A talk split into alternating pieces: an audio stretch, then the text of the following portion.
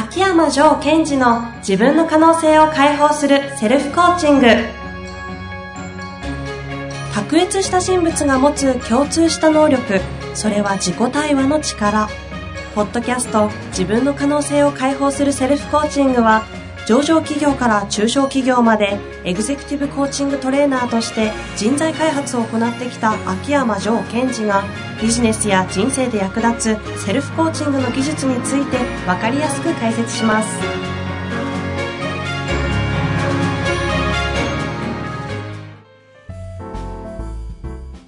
こんにちは遠藤和樹です。秋山城賢治の自分の可能性を解放するセルフコーチング。城さん本日もよろしくお願いいたしますはい。よろしくお願いします。さあ今日は月に1回の上五録ということでやっていきたいと思いますそうですね。はいはい。今日の上五録をお願いいたしますはい。では、今日の情報録いきます。はい私は完璧だ。何でもできる。落ち込むこともできるし、自信をなくすこともできる。そうそう、自分を責めることさえできる。どうだ、参ったか？なるほど自分は何でもできる？うん、完璧だ。完璧だ何でもできる。なんかそこだけ聞くとね、うんこう単なるポジティブシンキングとうんいう感じもしちゃいますけども、そうですよねまあそうじゃないんでしょうけどはい。ですから、こう、なんだろう。できるっていう言葉を使ったんですが、はいやっぱりできるっていうのはこう、能力とか可能性を示唆する言葉なんですけども、うんうん多くの方がこう、失敗をしちゃいけないとかね、落ち込んじゃいけないとか、自分を責めちゃいけないとか、そうではなくて、こう、できるんですよね。失敗というふうに認める、認定することもできるし。うんでよくこう、完璧主義と言いますと、例えば、私は完璧です。絶対失敗しませんみたいな。うん私からすると、あ、失敗できないんだ、この人。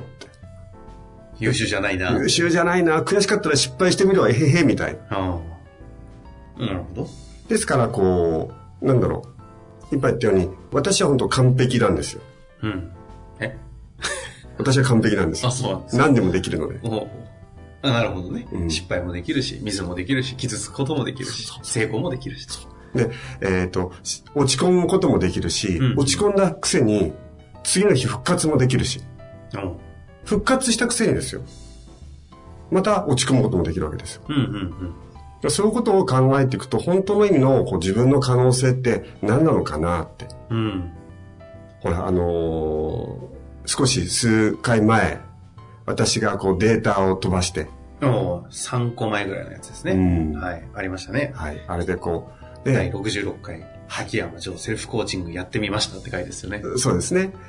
えー、データを飛ばすこともできるし、その後、あれはできたって言うんですかね そうですねあ。あの、私たちの世界ではあれはできたと答えるわけですよ。つまり、えその、ハウを見た場合、その、データを消してしまったということのプログラムはどうやって持ってましたか？みたいうんうんうん。なるほど。な。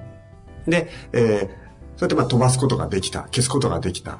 で、その後、えーセルフコーチングすることもできるし、原稿を提出することもできるし、その前に落ち込むこともしっかりできたし。はい。何でもできると。うんうん。で、えー、まあ、この情報力については、その自分の本来の力を取り戻すっていうことをこう、アウトカムにしてますので、あ、そうだったんですね。はい。改めて。はい。はい。えー、あ、そっか、と。なんで俺落ち込むんだろうではなくて、俺完璧だから、俺落ち込むこともできるんだよ、みたいな。うんだって、すごくないですか？落ち込んどいて復活もできちゃうんですよ。うん。うん。落ち込み続けることもできるかもしれないですし、落ち込み続けた、10年間落ち込み続けたのに、11年目でこう復活することもできるかもしれない。うん。逆に言うと、私たちは無限の可能性を生きたいというならば、失敗がないっていうことは有限ですよね。うんうん。ですから有限の世界って苦しいわけですよ。それ以外はダメってことですから。うん。雑に言っちゃうと何でもあり。そうですね。何でも起こり得ますよね、と。まあそうですよね。ですから、あのーその自分の中の力を解放していくためには、無限であると。何でも起こり得るんだってことを前提に持っていかないと力が出せない。うん。っていう意味で自分は何でもできる完璧だと。はい。ねだからどうすればいいんだっていうところに関してはどうなんですかね。おーですから、こう、ご自身の中で、あ自分は完璧だ、何でもできるじゃんっていうふうにまず言ってみてほしいですよね。うんうん。自分は完璧だ。何でもできる。で、失敗もできるし、落ち込むこともできるし、落ち込んだと復活することもできたよね、みたいな。うん。で、そういうふうにこう自分に問いかけていくと、自分の状態がどうなっていくかってことはぜひ体験してもらいたいなって思いますあね。まずは。うん。どんな方にこの言葉は有効な感じなんですかね。まあもうすでに刺さってる方いらっしゃるかもしれないので、そのうんこれ自体がね、無意味かもしれませんけど。そうですね。まあ、あの、例えば私は逆に自分のことを完璧主義だと思ってる人。うん。で完璧主義で嫌だなと思ってる人。なんか面白いと思いますよ。なんか俺完璧主義で本当になんだよなって。ちょっとのことでイライラしちゃうんだようん。って。イライラすることもできるんですよね、と。うん。ところであなたは完璧主義だとするならば、イライラすることに許可はできてるんですか？みたいな。おおそうと、あれ？俺完璧じゃない。ですから完璧主義だと思ってる人は、その、完璧じゃないってことを解き明かせばいいし、ー。うんうん。逆に言って自分は不完全で何にもできないと。あ自分を認められない系。の人は、あ、自分を認められない、自分はダメなんだ、失敗ばかりしてる、おー不完全であるみたいなね。時は、いや、完璧ですよね、と。失敗できるし、それから落ち込むこともできるし。だからその、落ち込むこともできるということはキャンなので、さっき言ったように、うん。そのプログラムが走ってるってことですよね。ですから落ち込むことができるし、確かにできますって。じゃあちなみに落ち込んだこともでき、落ち込んでるけど成功したことはあるの？みたいな。ありますと。ですからこう、不完全であることについて完璧だと思ってるんでしょうけど、そこをこう、なんて、暴いていくっていう。うん。その自分の中の不必要な嘘を暴いていくっていうのにはすごい、自分自身はかなり機能しましたうね。ん。私は完璧である。何でもできると。うん。自分がどう完璧であるかをこう見ていけばいいんですか？そうですね。で、その時に、こう、成功とかポジティブとか、こう、プラスとかそっち側のうん。完璧ということではなくて、失敗とか、陰の部分とか、うんマイナスの部分とか、そういった要素もできてるという捉え方で全部を見ていく。そうですよ。だって、すごいことと思いません？失敗もできたにもかかわらず、今まだ生きてるんですよ。うんですから、そこからわかることは失敗したら失敗ではないということですよ。うん。なるほど。うんで、あちなみにその失敗か成功かっていうことってどうやって決めてるか知ってます？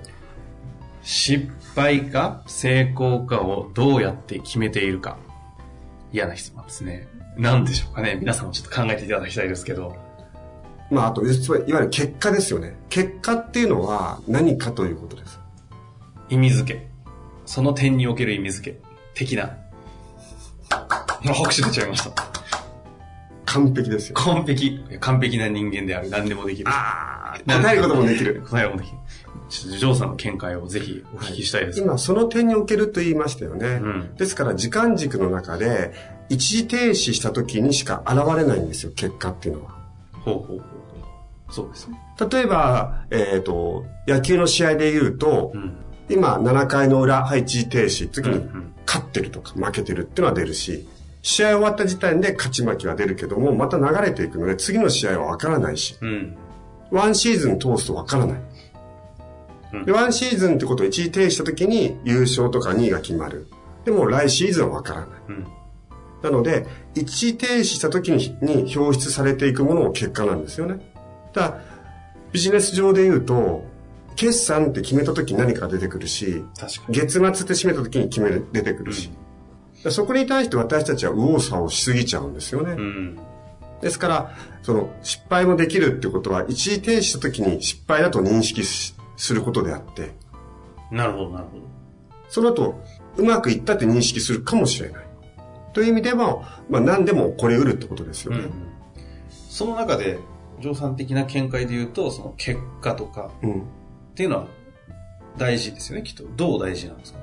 あくまで一時のその瞬間での何かの捉え方でしかないけど、結果は重要だし、ジョーさんも結果にコミットしますよね。はい。コアプログラムとか持ってるあのセッションの社長さん向けにやってるやつなんて、完全なる結果求めに行くとこがあるじゃないですか。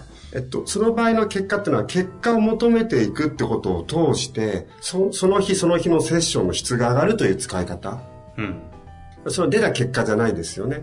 その結果を出すっていう、コミットするっていうことの結果を、結果にコミットするってことをうまく活用して、そのセッションの質を上げていくっていう使い方が一つ。うん。結果にコミットするというなるほど。で。もう一つは、出た結果はどういう意味ですか？そうそう。それは、えーシンプルに言うと、フィードバックシステムですよね。その過去やってきたことのプロセスのフィードバックのシステムっていうんですか、ですから、そうです。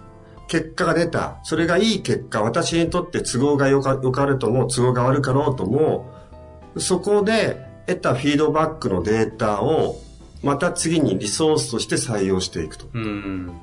ですから、いい結果、悪い結果っていうのは、私の個人的な趣味でしかないわけで、なるほど。で、いい結果でもわ悪い結果でも、そこにはフィードバックとして、次にこういうことを活かそうねっていうのは必ずある。うん。ただ結果というのは過去、前が未来で後ろが過去だとすると、後ろにあるものなので、後ろからリソースを引っ張ってくるだけですよね。うん。なかなか抽象的な表現ですけど。なるほどね。例えば、例えばなんですけども、えー何か私がセッションをしてみて、自分なりに結果が出て、その結果を見て、じゃあ次回こういうところを足した方がいいなとか、ここを、えー少し変えた方がいいなと思う、フィードバックの情報で、としてので、情報をこう、抽出する。それが結果の使い方って感じですか？うんでなぜかというと、その先にはアウトカムがあって、うんうんそのアウトカムがより達成するためには、その結果から何か抽出して活かした方がいいよね、ぐらい。うん。過去もリソースなんですね。そうですね。アルゴリズムに対する。はい。なるほど。今日はなんかあれですね、こう、上語録の私は完璧だから、結果とか失敗についてのお話まで広がりました。そうですね。だいぶ広がりましたね。ね。ということは我々は、上語録から、ね、失敗についてとか結果についての話さえできるみたいな。なるほど。あの、お後がよろしいようですので、はい。このあたりにしましょうかね、今日は。うんあの、今回ですね、あの、手元に結構な質問が来ておりますので、はいこれはまた次回、次次回と、あの、やっていきたいなと思います。はい、そうですね。上五六ではい終わって、最後に上五六もう一度、あの、喋っていただいて終わりたいなと思いますが、よろしいでしょうか？えー私は完璧だ。何でもできる。失敗もできるし、落ち込むこともできる。そうそう。自分を責めることだってできる。どうだ、参ったか？参りました。ありがとうございました。はい、ありがとうございました。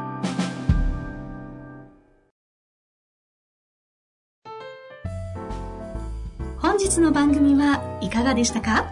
番組では秋山城賢治への質問を受け付けております。ウェブ検索で「秋山城」と入力し検索結果に出てくるオフィシャルウェブサイトにアクセス。その中のポッドキャストのバナーから質問フォームにご入力ください。またオフィシャルウェブサイトでは無料メルマガも配信中です。ぜひ遊びに来てくださいね。